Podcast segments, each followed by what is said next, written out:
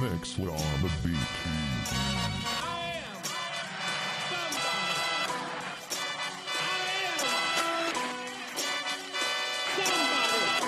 Let me see what you can do.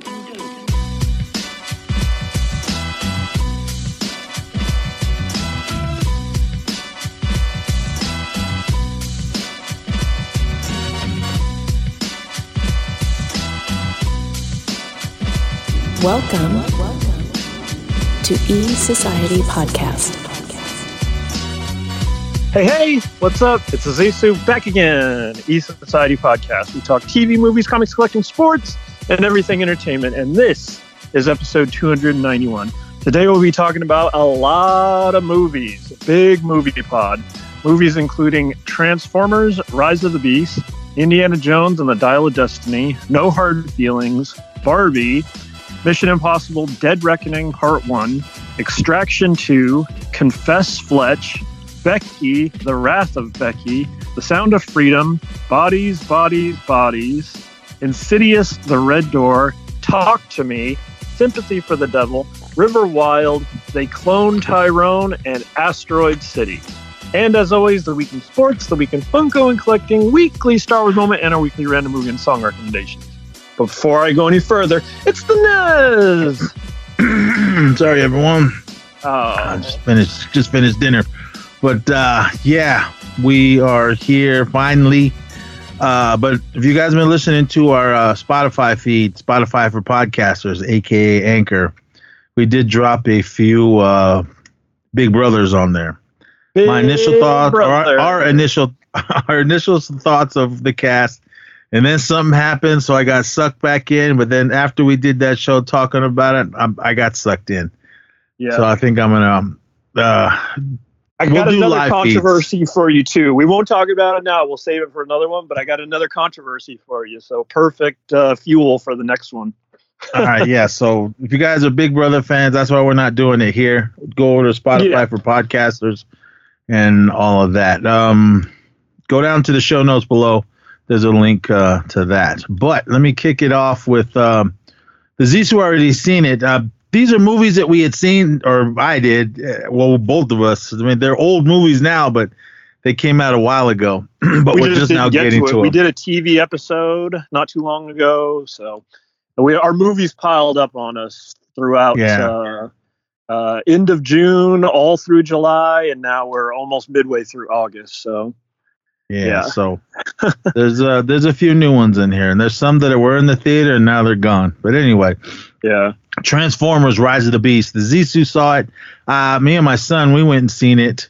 Uh, Optimus Prime and the Autobots take on their biggest challenge yet. When a new threat capable of destroying the entire planet emerges, they must team up with the powerful faction of Transformers known as the Maximals to save Earth. This came out in June, couple months ago. It is streaming on Paramount Plus now, so if you Yep. haven't seen it, it's already there. uh, if you were waiting for our review, I'm telling you right now, two thumbs up for me. I thought this was awesome. Uh, it wasn't as good as Bumblebee, but I like the direction they're going.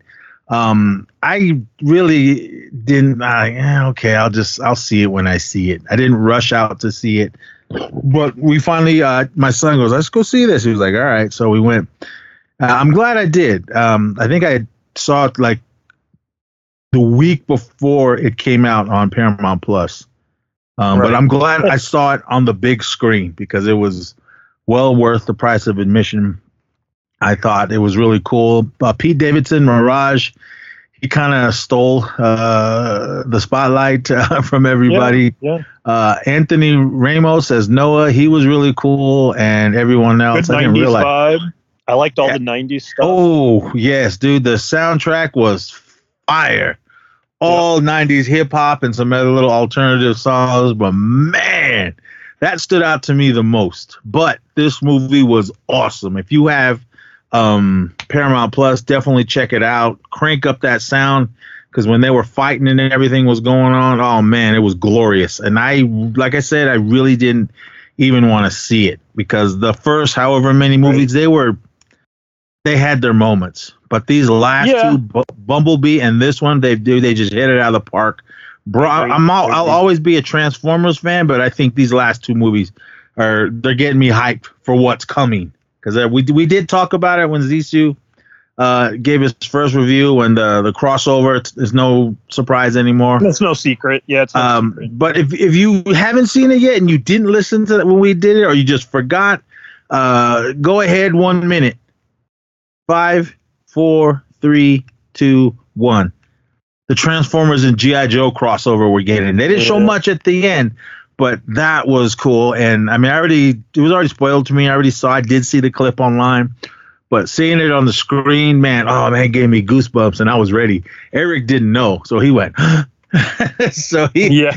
he was ready for it, and I am too. But yeah, Transformers: Yeah. Rise of the Beast, two thumbs up for me. I thought this movie was awesome. Yeah, uh, I'm going back to now. I can kind of hint at it too, especially since we're in a quick spoiler section. I'll be quick though, since they're fast forwarding. Um, the one thing that I was a little eh about was his uh, Anthony Ramos in the end game, the, the the the climax of the film, the like Transformer suit thing. I was like, eh, I didn't love that, but you know, so be it. I liked it. It kind of reminded me like um like a Robotech type of thing. Yeah. That's what they need to make. And you guys, Sure. I know, I know they're dealing with the the strike still going on. We support them. We back them up. Oh, Yes. speaking of that, um, let's check out. Um, dang it, uh, Jackie Lee, uh, her podcast. Um, she just had um, what's her face from from um um um dang it from uh she was Rutherford Falls and she was on uh Reservation Dogs. Uh Jenny Schmieding, I think that's how I say her name. Uh the Jackie Show, just look up the Jackie Show, Jalaki uh Jalaki. Jackie Kali'a. Uh she represents the Bay. Yeah, she uh, was doing podcasts, but she's a comedian and she's out doing her thing. But her last uh, episode, she had Jenna on there, and Jenna was really explaining what was going on, especially for her for having her show uh, be a streaming show, or both of her shows, the Reservation Dogs as well as um, the, Rutherford Falls. She goes into a lot of detail on everything on what's the difference between a network show and the streaming services. So definitely check out the latest episode of the Jackie Show with uh, Jenna Schmieding, and she tells a lot uh, what's dealing with with her and everything on the strike. So, but yeah, we backed them up. But uh, anyway, uh, yeah, Transformers: Rise of the Beast. Go see it. Um, might as well roll into uh, Doctor Jones, Sure. Indiana Jones, and the uh, the Pick of Destiny, Dial Yeah. of Destiny, whatever you want to call I it. I ended up seeing it twice, but the second time was by accident. Uh, uh, Moms wanted to go see uh, Mission Impossible, which would have been the second time for me seeing that. Um and we somehow ended up in Indy. So I inadvertently saw it twice, but uh, yeah. we kind of we we both saw when we did that last episode we kind of went over a little bit of it but we didn't really dive into what we thought of it but indiana jones the dial of destiny came out uh, back in june. It's still in the theaters uh, if it's uh, in your area and you haven't seen it definitely uh, go check it out. Daredevil archaeologist indiana jones races against time and to retrieve a legendary dial that can change the course of history. Accompanied by his goddaughter goddaughter he soon finds himself squirreling off against Jur- Jur- Jurgen Voller, I think that's his name, a former Nazi who works for NASA. This was directed by James Mangold, and uh, what's his name came back to do the um, soundtrack, uh, the score. Uh, John Williams, uh, did he? I think he did, didn't he? I'm pretty sure. Yeah, but um, of course Harrison Ford, Mads Mikkelsen, Phoebe Waller, I think that's her name. Uh, Antonio Banderas, which was a shock to me. I had no idea he was going to be in it, and when he popped up on the screen, I was like, "Oh hell yeah!" Um, and uh, the other dude that was with him, oh, what's his name? Came back, Sallah. Um, he reprised his role. I thought that was really cool. He was only in it for uh, a little bit. He wasn't in it a lot, but uh, what was his name in Lord of the Rings? Uh, Gimli. Yeah. Uh, John Rhys Davies, he yeah, he came back. Uh, Karen Allen also she also came back. Um, who else? Who else? Oh, Toby Jones, he was in it, and a bunch of other people that were uh, popping up into this thing. Um, but I I thought this was a really good movie. I was kind of like eh uh, at first, uh, but then once the trailer came out, I was I was excited. Uh, I know we did we did mention that my favorite part was the beginning uh, when it looked like a video game when they did the young indie, but it was old old indie's voice. I, I You still like that. clearly see the effect though. That's that's the one thing we did talk about before the the idea that it, the effect really stood out. You could really tell it was an effect and it was kind of like you just said video gamey. Yeah, um, and that's dealing with the AI stuff, and we saw it on the screen as as the strike is going on and everything, and and what they want to do, how they just want to take your image and be able to use it forever and never pay you. That's bullshit. So, but uh, I don't know too much of, of what's happening and everything. All I know is what I've heard and what they what I've been seeing, um, and it's unfair. I mean, as us as a entertainment show, movies, TV, and, and everything else, I mean, we support them. Um, so I mean, I, I I hope they get everything they want. Um, but I did like the beginning. I thought that was really cool. But once the adventure began, you could clearly see when it's not uh, Harrison Ford uh, getting into action. But it, it didn't take me out of it. I mean, he was what pushing eighty, uh, I think. Um, but it was it was a good movie. It was a good adventure movie. It, it was more Yeah. nostalgic for for myself. Uh, so. being there in the beginning when when Indiana Jones is his first mission in Raiders of the Lost Ark back in the eighties, and then Temple of Doom and the Last Crusade and Kingdom of the Crystal Skull. It had its moments. It wasn't the greatest, but it was still still cool. Indiana Jones. Um, so when I sat down, I was kind of like, I like what I see in the trailer, but I'm not sold yet. So, but as the adventure went on and everything, the usually the the beginnings are only 15 20 minutes tops. It seemed like the beginning of this one went on forever, but which was cool, and I was there for it. Uh, the movie was two hours and 34 minutes. Uh, it didn't feel like it because it, it just to me I was so into into the story and what was going on. Uh, maybe like I said, nostalgic and, and my love for Indiana Jones. I did I was fine with uh, what was going on, but when it got into time travel, I was kind of like, yeah, okay. I said to Indiana Jones, hell, aliens were in the last one, and the flying saucer went up in space. Why not?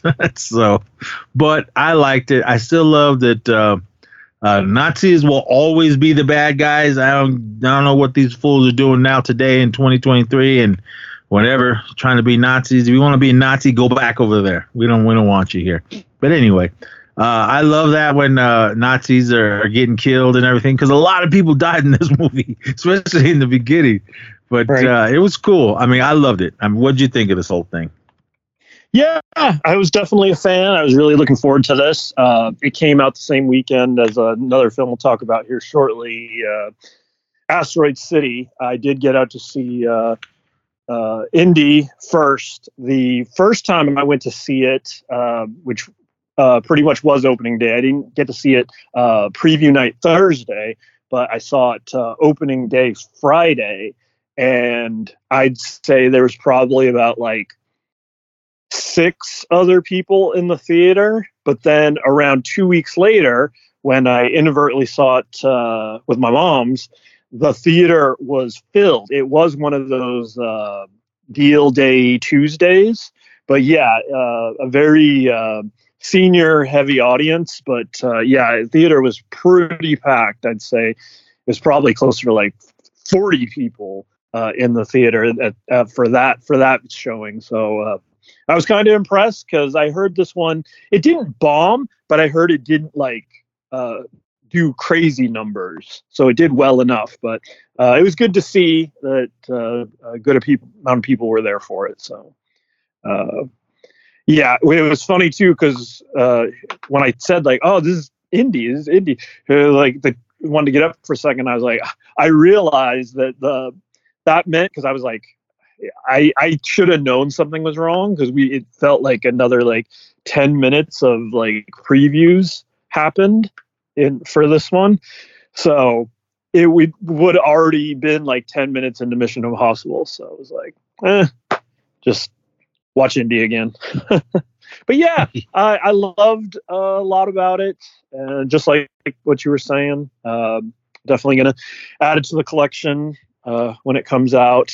Uh, looking at the shelf right now, I actually I don't think I have. Now that I'm looking at my shelf, I actually don't have indie on Blu-ray. So I guess from what I've heard, this is almost positively Harrison's last go. So uh, when they release like the five, the inevitable five uh, film Blu-ray, maybe I'll get that because looking at my shelf here, I got the uh, box set with the uh, the OG three movies, and it came with a a fourth DVD of bonus material, and then I got um, Crystal Skull all on its own. It's like a, it's the Target special edition way back from when it came out. It has uh, kind of special foil miss cover on it. So, but yeah, it's good.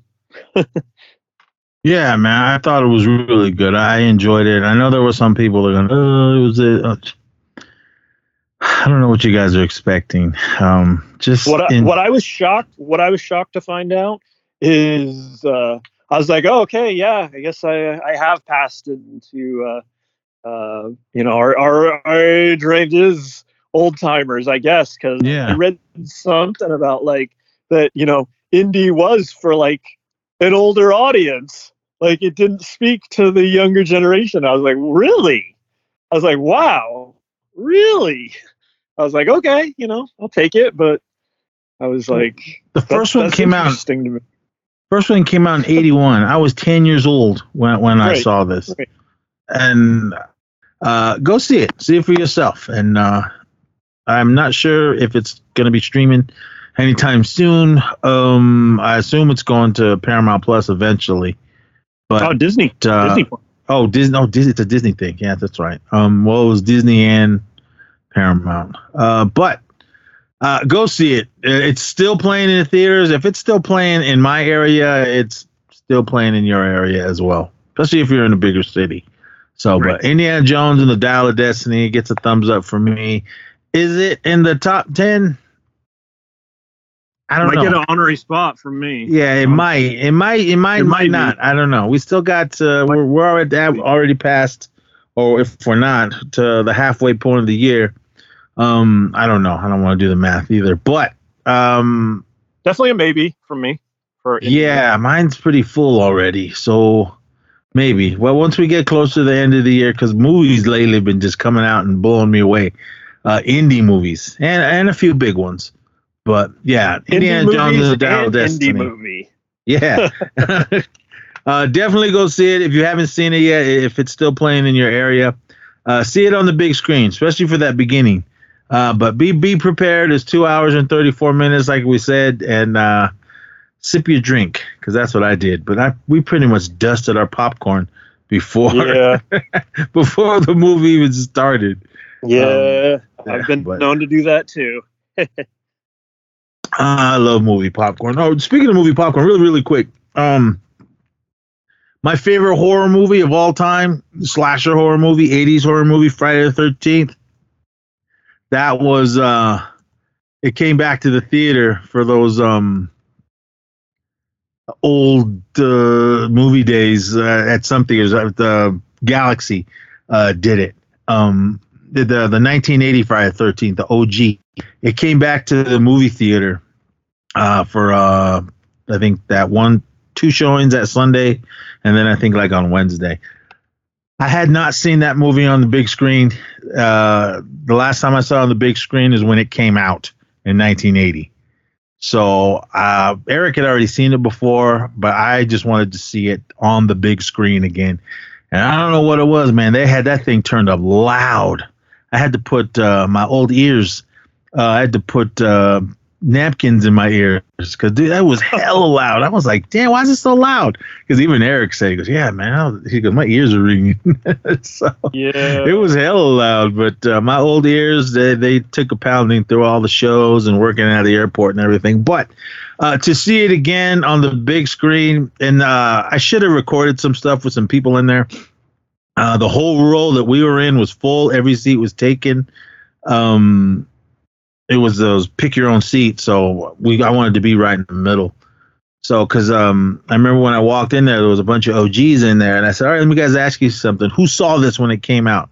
Uh, pretty much the whole row raised their hand. So I was like, "All right, cool. I'm sitting in the right row." Um, but it was really cool to see Friday Thirteenth on, on the big screen again, and uh, if it comes around again, I'll, I'll definitely go. Uh, shout out to my brother Paul. He was the one that told me. He goes, "Hey, you're gonna see Friday Thirteenth? I said, "When?" He goes, "I think it's gonna be uh, on, on in the theater." He goes, "I think," because he was trying to get tickets for um, what's the Nolan film? I was gonna say Uh, Oleander. Oppenheimer. Oppenheimer. Um, now there's a lot of shit going on. I haven't seen it yet, but uh, in the d- indigenous communities, they're going off on it in a bad way. I don't know. I haven't seen the movie yet. I don't even know that story. But anyway, uh, but yeah, it was really cool. He's the one who told me. He goes, yeah, I think it's gonna be in the theater. So I looked it up, and I went. So, but yeah, Friday Thirteenth, uh, the 1980, my favorite all-time horror slasher uh, from the 80s in my childhood. Nine years old when I first saw it and I love it. I'm there for every single one, except for nine. Jason Goes to Hell was complete bullshit. My opinion. I hated that movie, but anyway, I still watch it. I still own it. Of course, it came in that big Blu-ray box set. Um, yeah, but anyway, Friday Thirteenth, 1980, awesome, awesome film. I think it's on one of these streaming things. I don't, I don't know. It's not on Paramount anymore. It's a Paramount release, but uh, I, I don't, I don't know. But anyway. the sound thing reminded me. I actually do have one more movie. I forgot the most recent time I went to the theater, uh, Go for it. seeing uh, Teenage Mutant Ninja Turtles: Mutant Mayhem. Uh, the the sound thing reminded me when you said that because uh, interestingly, and I was like, fine, works for me. Better than it being not be able to hear it. It was definitely it felt louder than. Um, movies that I had recently seen, which is interesting because not too long ago we talked about uh, Across the Spider Verse, and I was unlucky enough to be in a theater when they first came out. I fell victim to the the quiet run of that, so it was like that was really quiet, and then I think they may have like overcompensated here for uh, Mutant Mayhem, and it was like pretty pretty loud for Mutant Mayhem. Well, what'd you think of it? I haven't seen it yet, so go ahead. I was pretty impressed. It was interesting. Uh, took moms to go see it. She wanted to go see it. She took me to see the uh, the uh, '90s uh, live action Turtles movies when those were first in theaters. So uh, she kind of wanted to go see this, but it was interesting. Uh, her reaction compared to mine. Uh, I liked. If you've seen the trailers or a commercial, you know what I'm talking about. I liked kind of like the hand drawn nature of it and the sketchy look of it. But uh, mom's, on the other hand, she didn't like that. She wanted it to be a, like a cleaner look, and that was like one of her critiques coming out of it. So it was interesting to see um, our difference on that. But as far as like a movie itself, I thought it was pretty cool there's a few things that I liked that I'll understand that like especially if you're like a diehard uh, Turtles fan you may not like but there was a few things I actually did like how um, you also if you've seen the trailer or the commercial you'll know that um, they make them look a little different than um, they originally were this kind of does feel like a multiverse version of the turtles because a lot actually here is different from the from the story we all know from the first movies and the comics and the animated show and everything like that. Like this is different on a lot of levels. Uh, you've probably seen in the trailer that uh, April O'Neil is uh, a black woman, black young girl, uh, Not Megan Little- Fox. little little pudgy.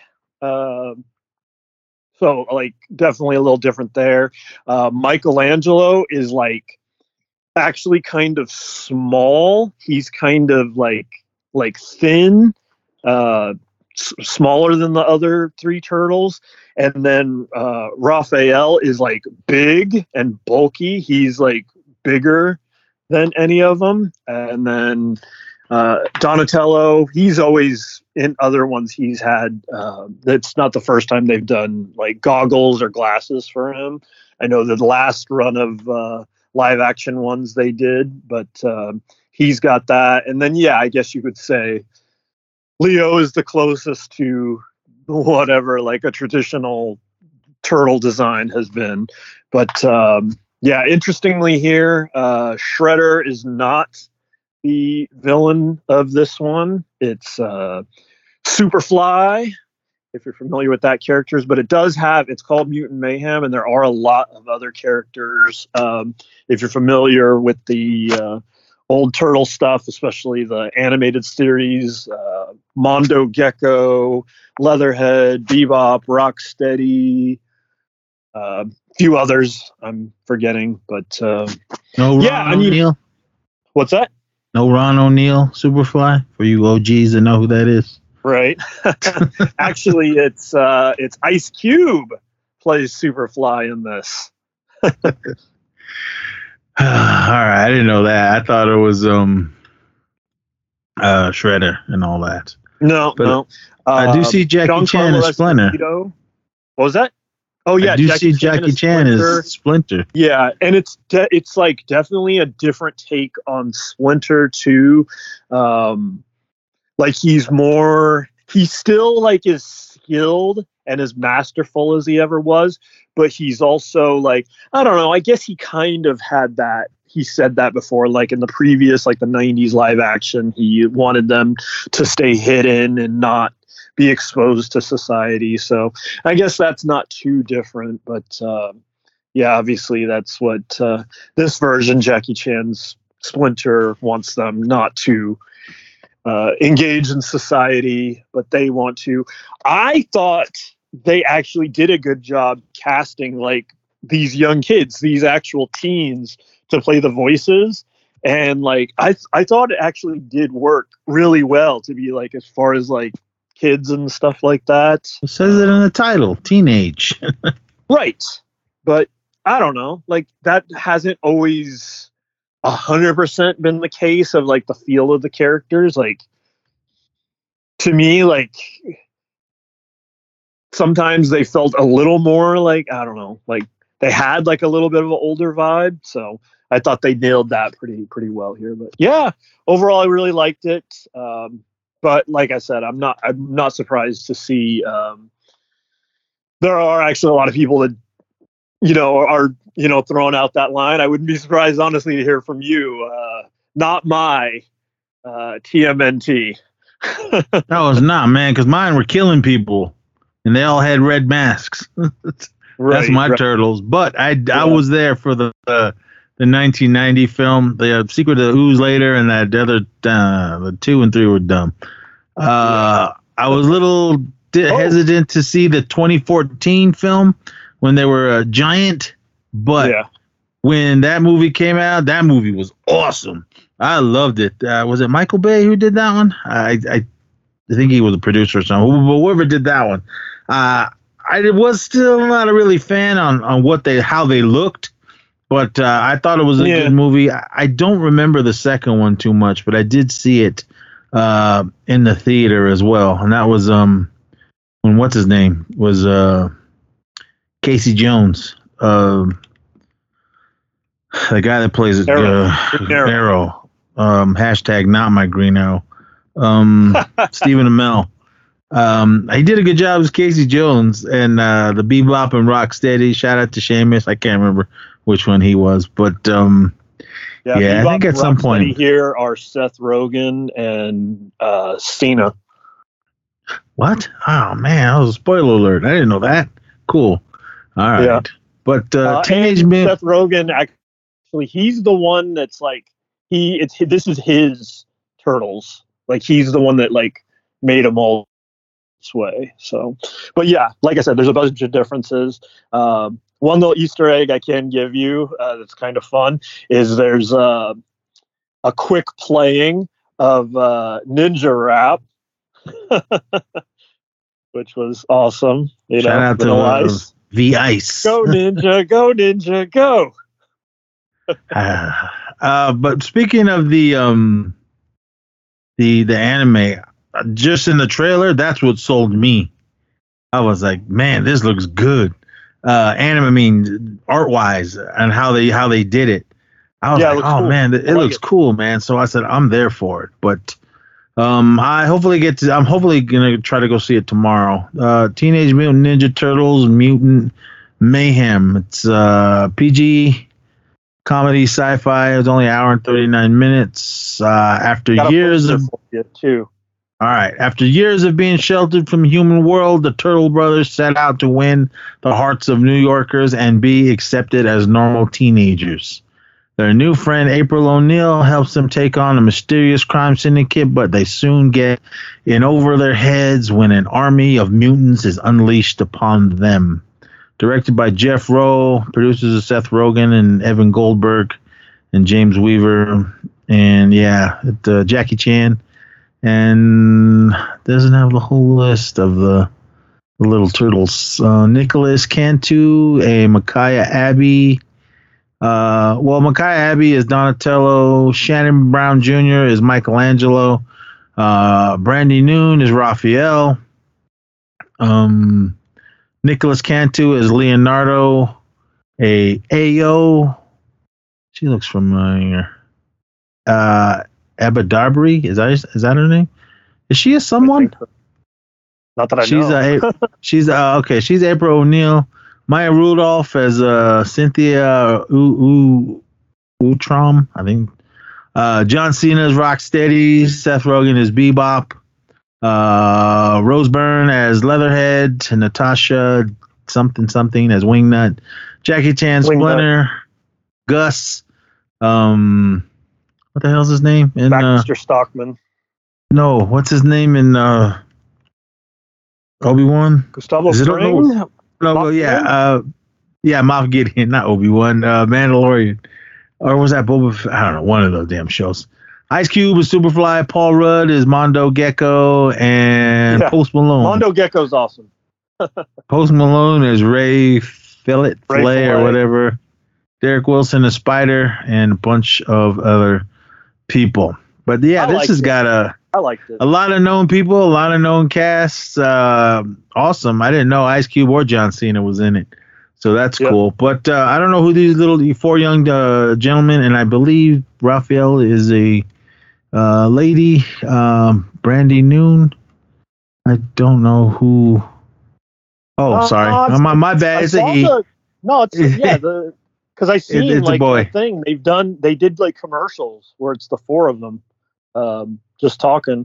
One thing also is funny in the movie. You know, Jade used to be a huge fan of BTS at one point. The Turtles try to drop that a little, and uh, Leo tries to get him going, and Michelangelo and Raphael start singing along, and Donatello's like, like you, like you. He's like, and you, you don't even know the words.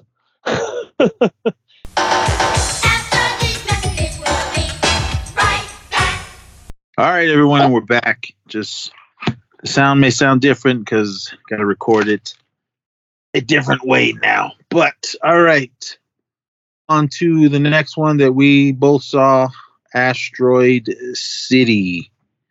Um, hold on, I need to do some rearranging here so I can uh, type as well as record the show.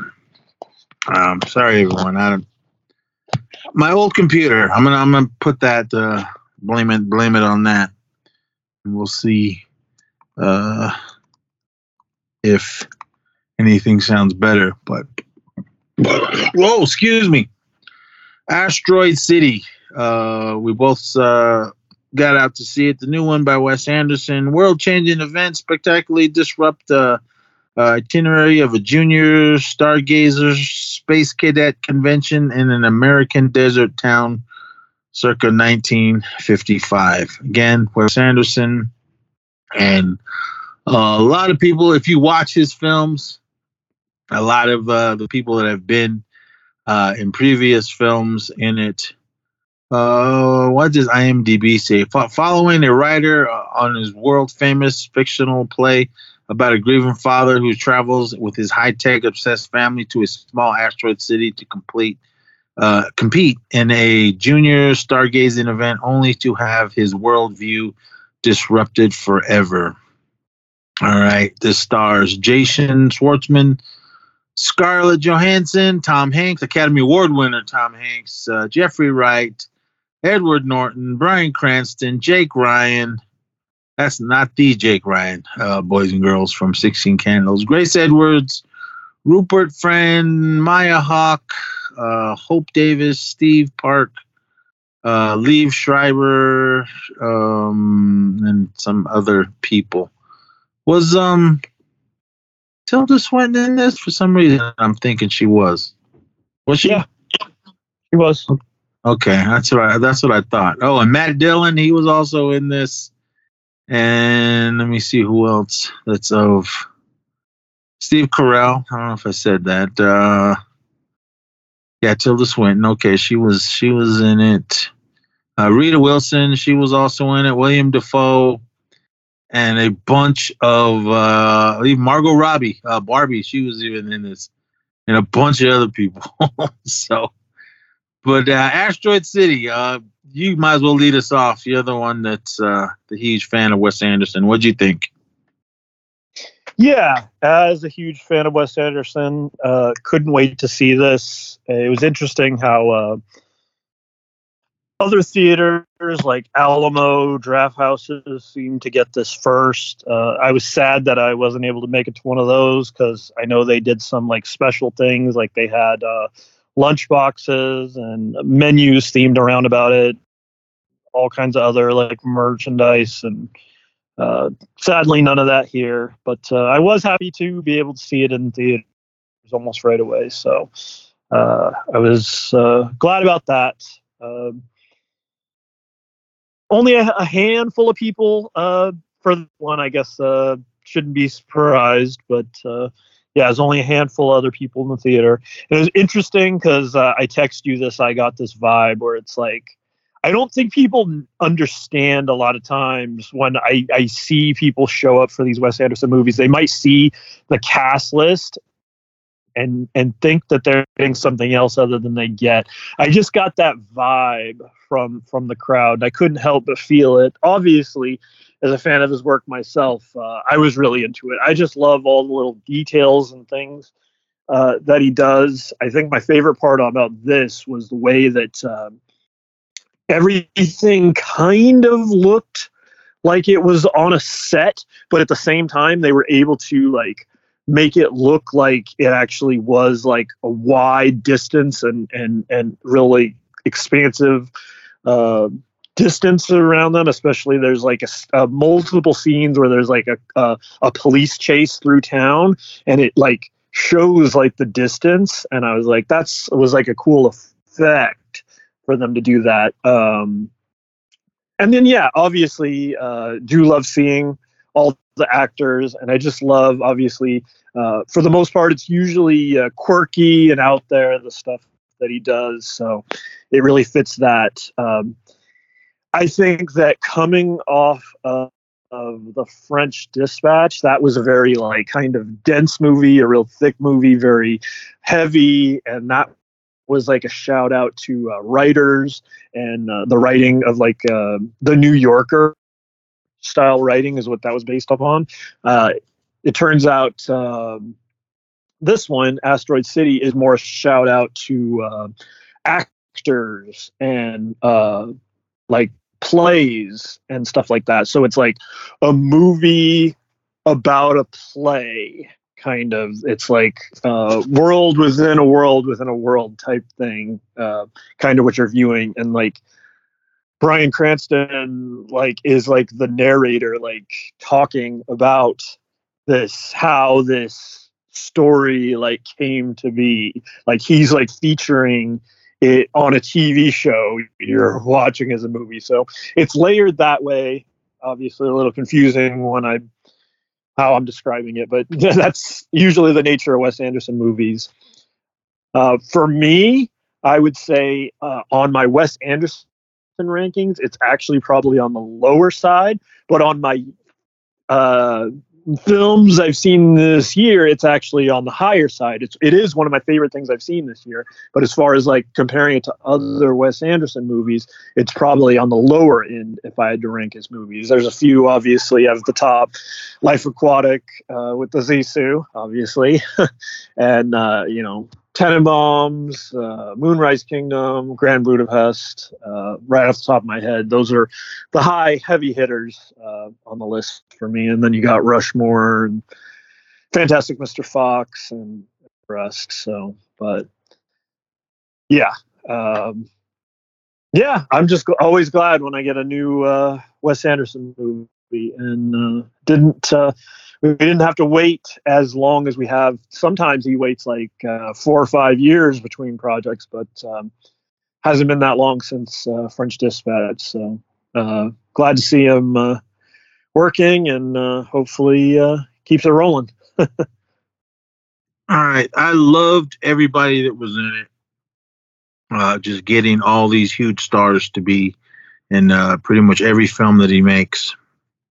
The scenery was awesome. I did love the uh, the lighting, the costumes, and uh, just the whole set of what they were doing. And it was uh, like it was on a stage. It, it was like a, it was a play. It was like a stage play, and I loved how they did it all the scenery stuff it was, was like all handmade uh sets i have no idea where they filmed this um and it was, it was really bright and i loved all the colors that was Yeah. in it and uh the cinematography was and the the score uh of what was going on i mean and wes anderson films isn't for everyone um this is Yep. probably like my least favorite out of everything that i've seen of his but uh other than loving everything French out Dispatch? uh, no, not yet. Okay, But after after I would be watching- surprised if you if that wasn't your lowest rank. after watching this movie, this movie was boring. I was like, oh, come on, something happened. Um, you, I mean, the, You didn't like again, Jeff his, Goldblum, the alien? no, man, these movies are slow, but this one was like really slow, and I was just like, uh, the dry humor that was in it. Uh, and I was like, okay, come on, something happened. I was just more focusing on what was going on uh, in the background and how awesome everything looked. And to get all the stars that he gets to be in his films. Um, Tom Hanks, he's awesome no matter what he's doing. Um, but I was just like, oh man, this one was this one was tough to get through. I was kind of like, all right, what's happening?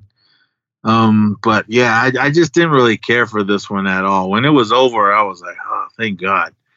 But yeah, I didn't, I didn't care for this one. I mean, as amazing as it looked, I wanted it to be better because I did watch the trailer and I was like, wow, this looks cool. Um, but I I just, I wasn't feeling this one at all. I haven't seen that French Dispatch one yet, but this one, I was like, uh, this is nowhere near the list. Um, but out of, I out don't of all the think- ones, I don't think Hey. you'd like French Dispatch then. is it dry and slow like this one? More. But oh man, I just wasn't feeling this one. Um, not to say. I mean, like I said, man, I praised on how they made it, but it was just, uh, I was like, uh, something happened. Um, what I really loved is like, like I said, the cinematography and how they filmed it. How when the uh, camera would pan around to uh, to the other scenes and on what was going on, the transitions of uh, from scene to scene and everything. It was just amazing what um, they did, what, what Wes Anderson and his crew did to make this film, and I, and I loved it. So, but as far as the story and everything, it just was tough to get through. But I sat through it. Will I ever watch it again? No, probably not. Would I ever own it? No. I don't even think I own any Wes Anderson movies. If anything, I want to get the Isle of the Dog ones. I think that was one of my favorite ones. But That Yeah. is the, the only one that I'm missing on. Uh, well, they haven't made it yet um on uh, the Criterion Collection. Well, and French Dispatch. So the last two films he's done, Isle of Dogs and French Dispatch, don't have Criterion's. Otherwise, I have all the Criterion's: uh, Bottle Rocket, Rushmore, Royal Tenenbaums, The Life Aquatic, Darjeeling Limited, Fantastic Mr. Fox, Moonrise Kingdom, Grand Budapest Hotel. I think Moonrise, Moonrise, Moonrise Kingdom is my favorite. I really love that one, and the the hotel, uh, Budapest Hotel. That one was really cool. Rushmore was good. Uh, the first Yeah. time, I thought that one was really cool. Uh, Mr. Fox, eh, it was all right. Uh, I wasn't really hesitant. I was hesitant to see Isle of the Dogs, but we went and saw it, and Yep. uh, I I loved what was going on because Mr. Fox, I was kind of like, eh, all right, that was all right, but Isle of the Dogs, that one was awesome. I loved everything about that one. But this one, it was to me, it was an awesome made film. I just didn't like the story and how it was presented to me. I mean, story wise, it was just no, not saying nobody was bad acting. Everybody was good. Even the little girls that were just kind of sitting around that had lines every now and then, they, they were cool. But I don't know, I wasn't feeling this one at all. Uh, not to say see it, but if you're a Wes Anderson film or a fan, I'm sure you already seen it. But um, for me, I wouldn't go say I was a fan, but I've seen pretty much most of his films. I think I've seen all of them except for Well, uh, Dispatch. Let me let me let me get your quick take because you you mentioned most of them, but I was going to say um, you seen Bottle Rocket. That was his first film ever. I saw it a long time ago. I don't remember it. Okay, uh, Rushmore. You mentioned Royal. Tenenbaums, Yeah, I saw that in the theater. Life Aquatic with the Zissou. Uh, I saw it once it hit cable or whatever. I didn't see it in the theater. Darjeeling Limited. I saw that one on TV. The last one I saw in the theater was the dog one. Okay. we- Yeah, a and that's you saw the rest. Fantastic Mr. Fox, Moonrise, Grand Budapest, Isle of Dogs. Oh, and then you haven't seen uh, French Dispatch, but uh, yeah, it's a tougher watch than uh, than uh, Asteroid City. wasn't that this year as well? No. It was last year? Uh, uh, let me look up when exactly it was. No, Um, 2021. Time is yeah, 2001 was French Yeah. Dispatch. Yeah, two years ago. Yeah, that was quick. Um, yeah, Isle of the Dogs 2018. That was the last one I saw uh, in the theater of his. Yeah, I mean, obviously nobody's doing any uh, filmmaking now, but supposedly he has uh, a screen. Wes Anderson has a screenplay. Oh, it's just a short. It says the wonderful story of Henry Sugar. I believe they're still making films in another part of the world because their their union is different than uh, yeah, here in America. So right. I heard. Yeah, the UK is still making stuff, from what I heard. so Americans aren't going over there to make films. So, but if everyone that's Yeah. over there making films and everything, If you're I'm part of the whole UK thing. I'm sure indie filmmakers are still what they're doing. I don't know. Maybe they're maybe they're not. Maybe they also halting all their productions and everything. But uh the Zissou loved Asteroid City. I, I didn't really care for it. So yeah, that is that. Um what do we have next? I don't even, I don't even remember. As far as the ones that we saw together, that's why we started uh, with Right. these. Hit, hit us with the, your next one. Uh, how about uh, Mission Impossible: Dead Reckoning? Did you make it out to see that? Nope, not yet. All right. Um, this one I um I did really enjoy. This one is definitely going to be uh, on the higher side of my list. Uh, it's quite long though, so if you do go see it, be prepared for that. It's two hours forty three minutes. It's only part one. Uh, part two is supposedly coming out next year. I guess they filmed it all at once, but I can't be 100% about that. Now, with the strike stuff, you assume everything's kind of getting pushed. Um, you hear that? I haven't heard that about this, but uh, yeah, give you a little synopsis on this. Hunt and the IMF team must track down a terrifying new weapon that threatens all of humanity. That falls hands with control of the future and the fate of the world at stake. A deadly race around the globe begins. Confronted by a mysterious, all powerful enemy, Ethan is forced to consider that nothing can matter more than the mission, not even the lives of those he cares about the most. Um, Tom Cruise is back yet again uh, for Mission Impossible, even though all the way back at Ghost Protocol, which is my favorite of the bunch, uh, Renner was supposed to be taken over in this series. Cruise couldn't give it up, and uh, supposedly Dead Reckoning Part 2 is his last run, but uh, that's what he said also about uh, Ghost Protocol. So uh, who knows with him? But uh, yeah, I thought this one, uh, as a huge action film fan, I got another film here in a minute that uh, I really want to talk about. That, uh, in terms of my action rankings, um, I felt there was a better action scene this year than what I've seen here, but this one I thought had the whole package. Where I'll just say it now, in my opinion, uh, this year John Wick had the most amount of action. So you got the quantity, and you know a lot of it, was enjoyable. Uh, Extraction Two had the best scene of the year, uh, an incredible action scene. I'm going to it to Extraction Two, but I thought uh, Mission Impossible: Dead Reckoning put the whole thing together. It's an awesome story, some great action set pieces. Um, it's a lot of fun as long as it is you're like really into it. Um, I thought the story was great and the acting. Um Captain Carter, Agent Carter, uh, joins this film. Hayley Atwell, Hayley Atwell, and then uh, obviously all the returning favorites: uh, Ving Rhames as Luther, Simon Pegg as Benji, uh, Rebecca Ferguson, Ilsa Faust, Vanessa Kirby, the White Widow. Um, one one I had to like I I should have went and looked this up. I'm pretty sure uh, this guy uh, actor Henry Czerny Kittredge.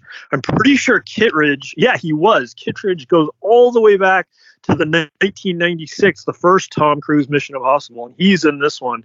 So I felt that was like kind of a cool world building thing uh, for this. Um, Mantis, Pom Klementieff, he, she's in this. Uh, Shea Whigham is in this. Uh, but yeah, uh, another thing I can't remember if I text you this or not, but um, going back to Fast and Furious 10, another action film released this year. There's a scene in that movie where they're in Italy and they're going down these stairs, and in Fast 10.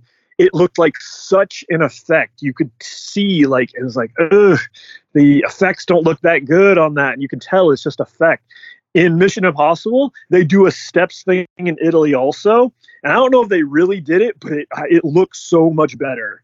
Like it looks like they actually maybe did drive down some of these steps in Italy. So I wouldn't be surprised if they did. I know that's kind of the, the whole shtick with Cruise and this franchise is trying to do everything as real as he can. The one thing that's not a surprise, is the big moment of the film that they kept showing in every trailer and every commercial where he goes off the, the mountain, does the free fall off the bike. Um, yeah, I mean, obviously, and it's awesome on the big screen. I'm sure it's even better in IMAX. But uh, yeah, there was also, um, as far as like my video game fandom, there was a couple of things that I really liked. Uh, if you're familiar with the Metal Gear Solid series, specifically Metal Gear Solid 2 Sons of Liberty, I felt a big connection in the story uh, that was going on here. And interestingly enough, considering one of the things that Hollywood's fighting for, we just mentioned a minute ago, is the battle against AI. And there's a little bit of that element here. And it's crazy because I feel like uh, Hideo Kojima, uh, mastermind of the Metal Gear Solid franchise, and uh, now onto his, his own studio and the Death Stranding series. But uh, I feel like all the way back, whenever uh, that came out, I think it was like 2001 when uh, Sons of Liberty came out. Like he was talking about this like AI world back then, and like now you go all the way here, and like you know they talk about it in real life. They're talking about here in this Mission of Impossible, and I was like, that's crazy. Like uh, Kojima definitely saw it coming. I mean, lots of people, you know, saw it coming, but I I got a lot of vibe of that, uh, elements of Sons of Liberty, and then obviously there's another thing everybody's talking about. There's uh, a train action scene in this movie that feels a lot like something straight out of the Uncharted video game series, which I'm a really big fan of. So it was interesting after because that that more people were talking about. Uh, Uncharted than they were. I haven't heard anybody actually, except for myself, talking about the Sons of Liberty connection. But uh, I heard a lot of people mention the uh, Uncharted connection, and it was interesting. Like it even got to the director, and he said, like, "Oh no, like that wasn't, you know, my intention at all. He wasn't familiar with the video game at all. So, you know, it's just a, a train action scene, but." Uh, like I said, this one I feel like put it all together, and uh, I feel like this is headed towards a really high spot on my uh, end of year list. Uh, really impressed this one. My favorite uh, Mission Impossible since Ghost Protocol, and I know there seemed to be a lot of people uh, were hyped on the last one, Fallout. I thought Fallout was all right, but uh, it seems like that one got like so much hype. I see so many people talking about Fallout. I thought it was all right, but I really liked uh, Dead Reckoning Part One, and I hope Part Two lives up to this one. All right. I didn't see it yet, everyone, so I, I have no idea. But um, I want to see it. I've seen all the all the other ones. I'm hopefully going to get out and see it before it's uh, pulled out. Yeah. It might be gone soon. It's already been uh, over a, well, about a month. Came out July 12th. So, um, yeah, I didn't mention too. I, I did mention Mantis is in it. Mantis is pretty awesome. Cool to see her. Um, so it's funny. Yeah, you got the MCU, uh, Captain Carter, Agent Carter, and uh, Mantis. All right. Well, I'll go see it and let you guys know what I think. I loved all the other ones, so I'm pretty sure I'll love part one. But all right.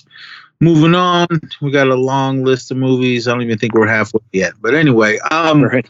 this is an older film. It came out in 2020, but I just saw it because I just watched uh, back to back. I watched the second one that came out this year, but the first one, Becky, came out in 2020. Spunky and rebellious Becky tries to reconnect with her father during a weekend getaway at a lakefront house, but the trip soon takes a turn and the worse when convicts on the run, led by the merciless Dominic, suddenly invade the home.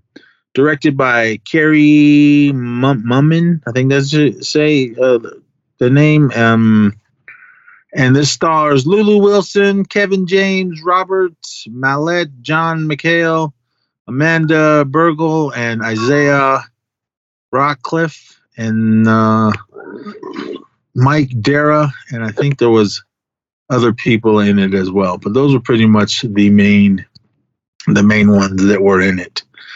But Becky, uh, I thought this movie was awesome. Uh, I did remember when uh, some of my other friends uh, saw it said, You didn't see it yet? I said, No, I didn't. But uh, I finally sat down and watched it because there was the second one that came out that I had no idea. Um, uh, Lulu Wilson, I like her in just about everything she's done. But uh, Kevin James, he was the leader of this gang that broke out of out of prison, and there was some kind of key that they wanted in the basement that was in uh, the house of Joe McHale's. He was the dad, and they, they had no idea it was there. We kind of don't. They don't even really explain what it was for, but they wanted this. Uh, Kevin James, you guys know him. He's a, he's a comedian, uh, King of Queens, and uh, Mall Cop, Paul Blart, and all that type of stuff. So this was a, a role that I was kind of wait, what? So he was an escaped convict, but he was like some uh, Aryan Brotherhood Nazi guy. He had big old swastika on his, I think it was on his neck or his head. I can't remember. Uh, Nazis are bad, boys and girls. But anyway, um, so they were they kind of broke, got into this house. Um, they kind of just came. Like Kevin James came knocking on the door, talking about, yeah, hey, um, the this that. Uh, got his way into the house. Next thing you know, they they took over the house, and uh, they had hostage uh, the the mom, the dad, uh, the the dad, the stepmom, and the stepbrother uh, were uh, hostages. Um, Becky, Lulu Wilson, her mom passed away, so she was dealing with that, and her dad kind of came at her and said, "Hey, I'm gonna marry Kayla."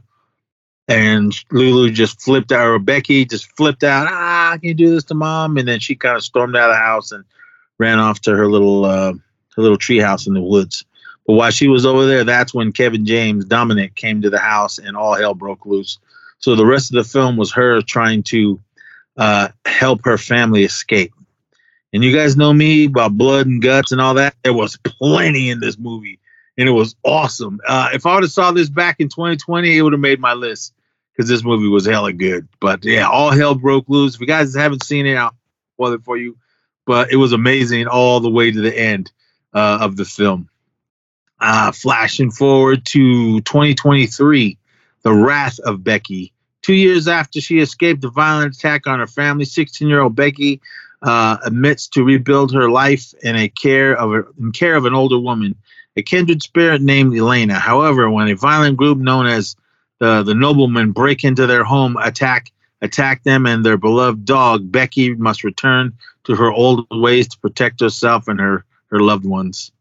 Yeah, this one stars uh, Lulu Wilson again, and then Stifler, Stiffmeister, uh, Seann William Scott, and uh, Jill Larson, Denise, uh, Bruce, Michael Sirow, I think that's how you say his name, Aaron Dal- Dalla Villa, uh, Malachi, Courtney Gains, uh, Matt Angel, uh, the dog Diego was Pack Williams, uh, Allison Commit, and some other people. But all right, this one. Um, Becky's much older. Says two years later, she is living with uh, this other older woman, and uh, she's just trying to just get her life together. And then here comes uh, more little uh, white supremacist dudes. Seann William Scott. Uh, he's only stiff, Stifler in my eyes. No matter what he does, he plays this guy named Daryl, and they all show up, and all hell breaks loose uh, in this house.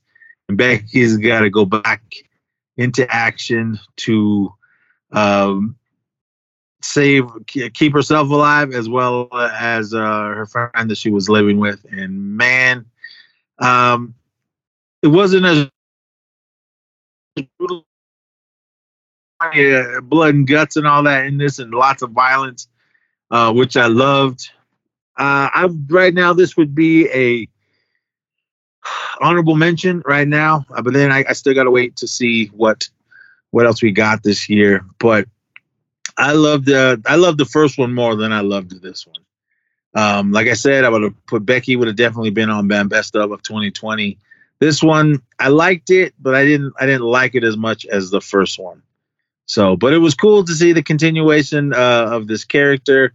And like I said in the first one, they had that key that they really didn't explain, and then it pops up in this again, and at the end as well. And there's going to be a third one. I don't know when that one's coming out, but I'm like, ah, okay. So I, I like what they're doing. It was more of yeah, these guys came and they tried to take over this house, and uh, she had to spring into action to uh, to kill them all.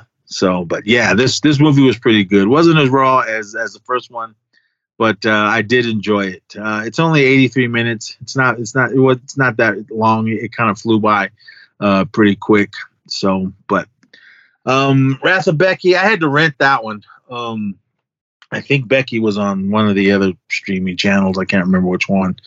But uh, like I said, I like the first one better. It's uh, it was a it was a thriller action. I don't know why people are putting it in the horror category. There was no horror with the first one or this one. Horrific stuff in it, yes, but not your typical uh, horror film. But anyway, uh, the first one amazing. Second one, it's worth watching if you want to see the continuation, uh, uh, the further adventures of Becky. Uh, definitely check it out. So, but yeah, Becky and Wrath of Becky, they both get thumbs up for me. Uh, I, I I love this type of crazy, bloody, gory, violent films. So, but yeah. All right, what else you got?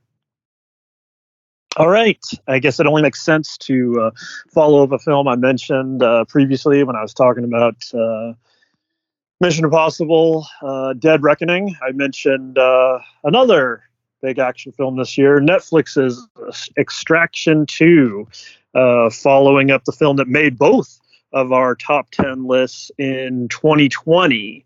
Uh, 2020's Extraction. Uh, both of us had that in our end of your top top ten list. I remember that was the only one we both shared that year, so it's something I always kind of remember about the film. But uh, this one's described after barely surviving his grievous wounds from his mission in Bangladesh. Tyler Rake is back, and his team is ready to take on their next mission. I was really looking forward to this one. Interestingly, this dropped right around the time that Netflix did its whole uh, no more password sharing thing, and after uh, over 10 years of uh, getting hookup from uh, Breeze and Chris, uh, I was no longer uh, able to log in with that, and I did let Netflix go for a couple weeks there until Mom's was like, uh, you know, miss Netflix, so they got me, they got us, and I was like, ah, dang it. So back with Netflix, and it is quite pricey. I think it's like fourteen ninety nine a month or something. So, yikes! Uh, not too excited about that, but I was excited to uh, get into Extraction two finally. Um, yeah, it did. I guess. Let me see if I can find out what date it actually did drop here. Uh, June sixteenth. So yeah, it has been out, been up on uh, Netflix for a while, but um, yeah, I obviously I had high hopes for this one, and uh, like I mentioned a minute ago in the uh, Mission Impossible review, I was actually blown away by this one. That um, it far and away has had the action scene of the year. I find it hard to imagine that there's any film left coming out this year that'll be able to top the action scene that is in this. What? I didn't see it What? yet. What? Okay.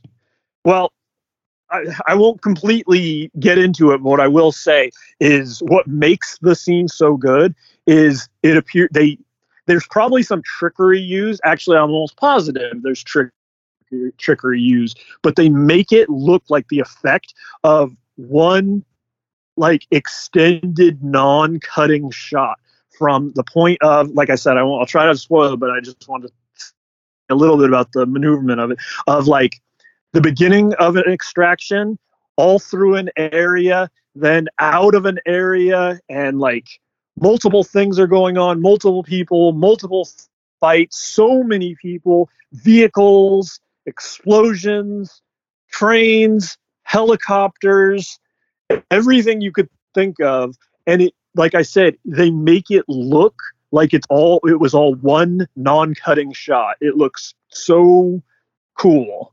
Uh, like i said before i feel like john wick had most action of any film this year.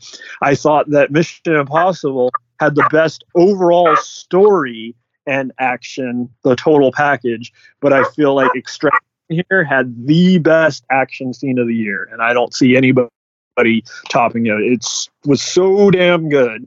It probably earns a spot on my end of year list just for that. Like might not be at the top of the list but this is a, such a good scene. I i watched the film and then uh, i think i watched the scene again at another point and then when jade came to visit i showed it to her. I just wanted to show her the scene. Uh, she couldn't remember if she even seen the first one but i had to show her that scene just because it was so good. So yeah.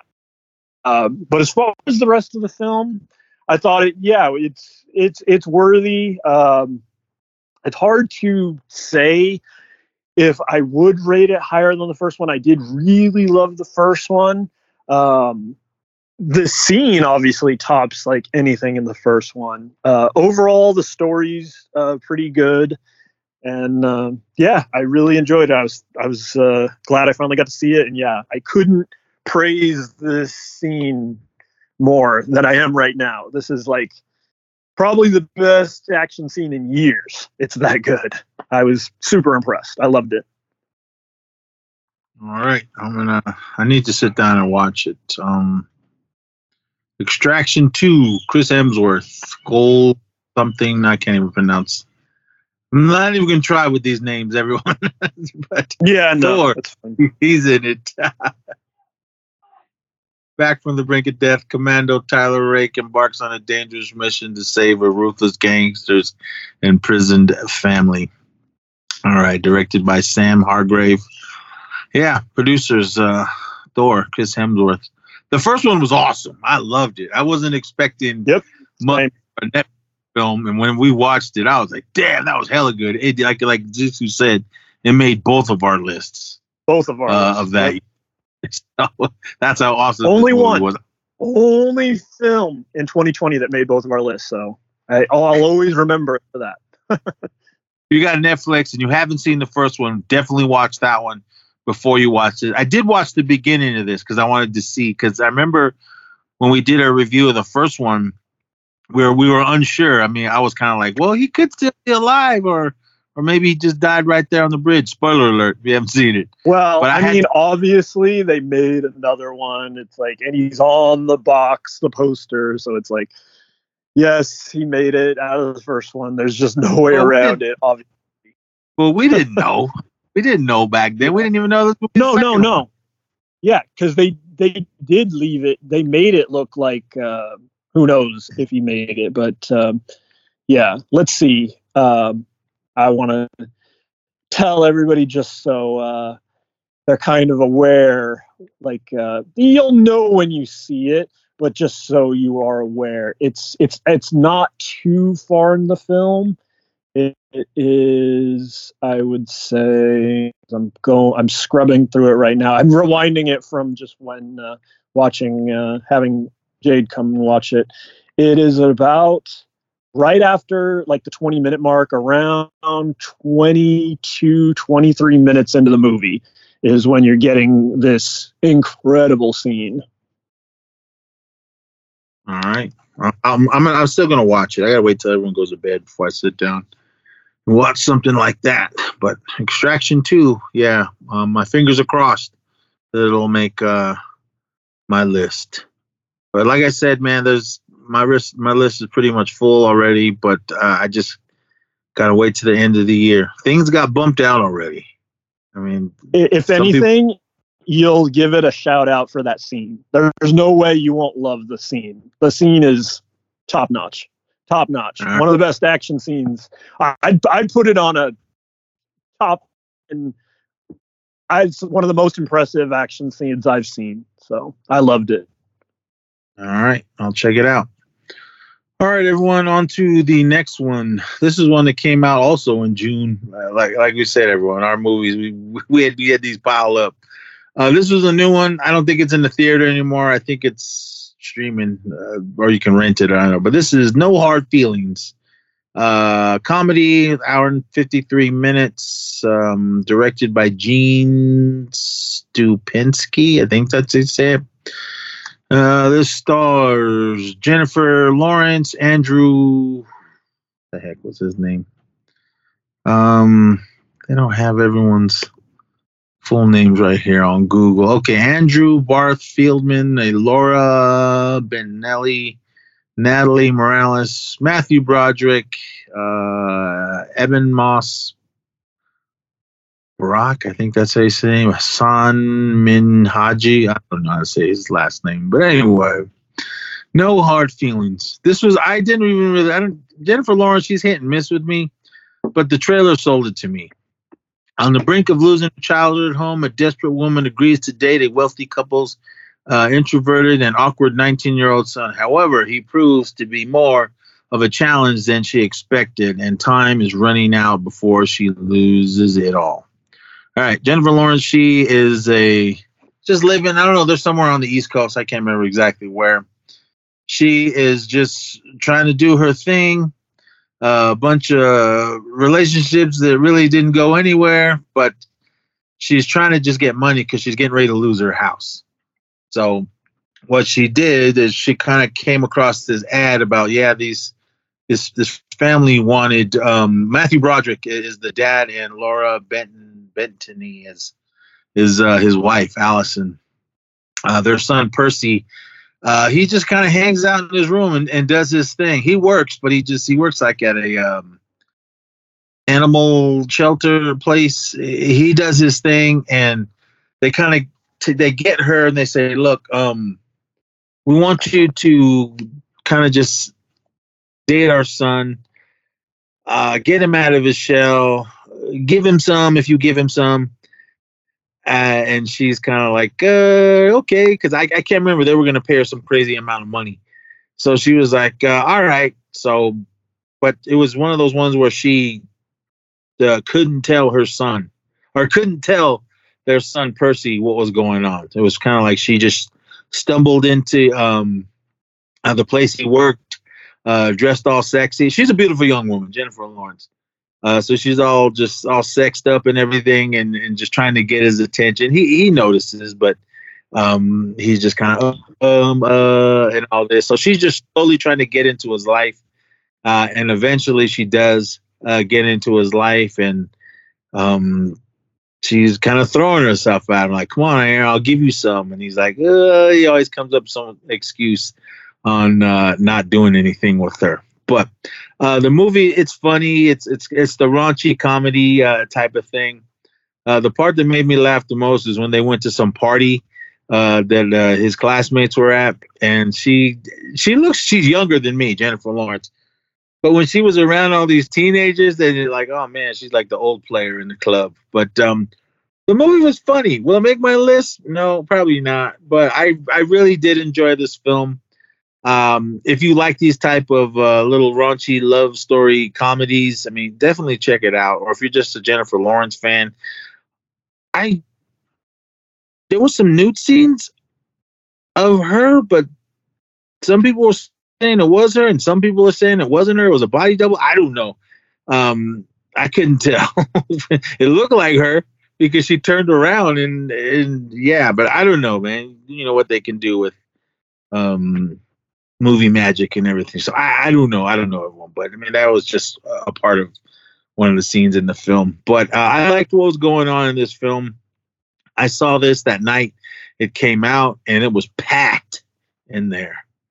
Uh, a lot of uh, teenagers and everything, and I was like, oh man, I that I just I didn't realize like, oh man, this is opening night, and it was just full of people and everybody on their phones, and I was like, ah. But once the movie started, everybody was quiet, everybody was laughing, and no phone rang, no one got to make texts or anything. I didn't see any screens that were bright. I hate that the most when I'm sitting. I sit in the back, and usually sometimes people that don't dim their screen, and I'm like, ah. But no, it was pretty good, man. Everybody was uh, uh, calm, cool, and collective while they were watching this film. But yeah, I I enjoyed the film. I'm not sure if it's streaming anywhere or if you can rent it.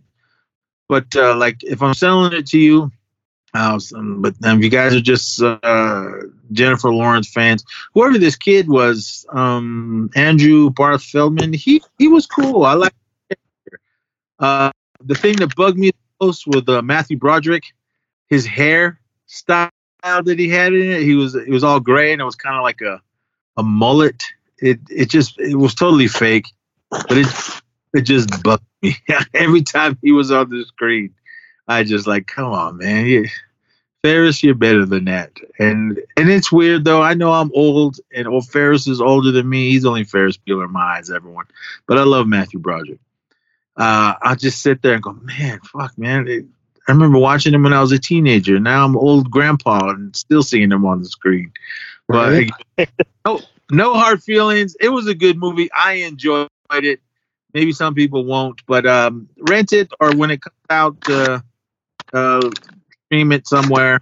Um, will I buy this?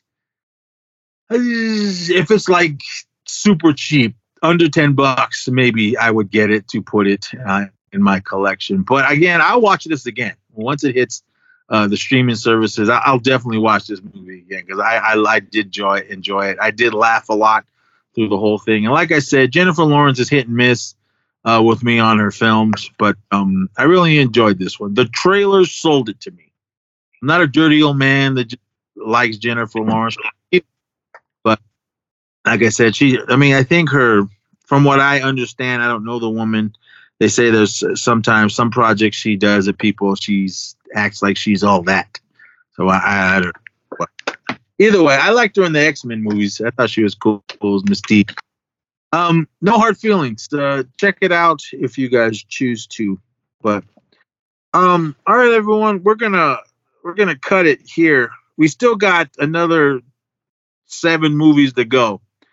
But, uh, we didn't want a 10 hour pod. So we're, we're going to chop this episode. Come back for uh, 292 for the rest of the films and everything because uh, we got stuff going on in our lives. But we will be back really soon with another one. So, but we gave you enough movies to enjoy it. But before we end the film, I'm going to spring this on you. Uh, you got any recommendations before we get out of here?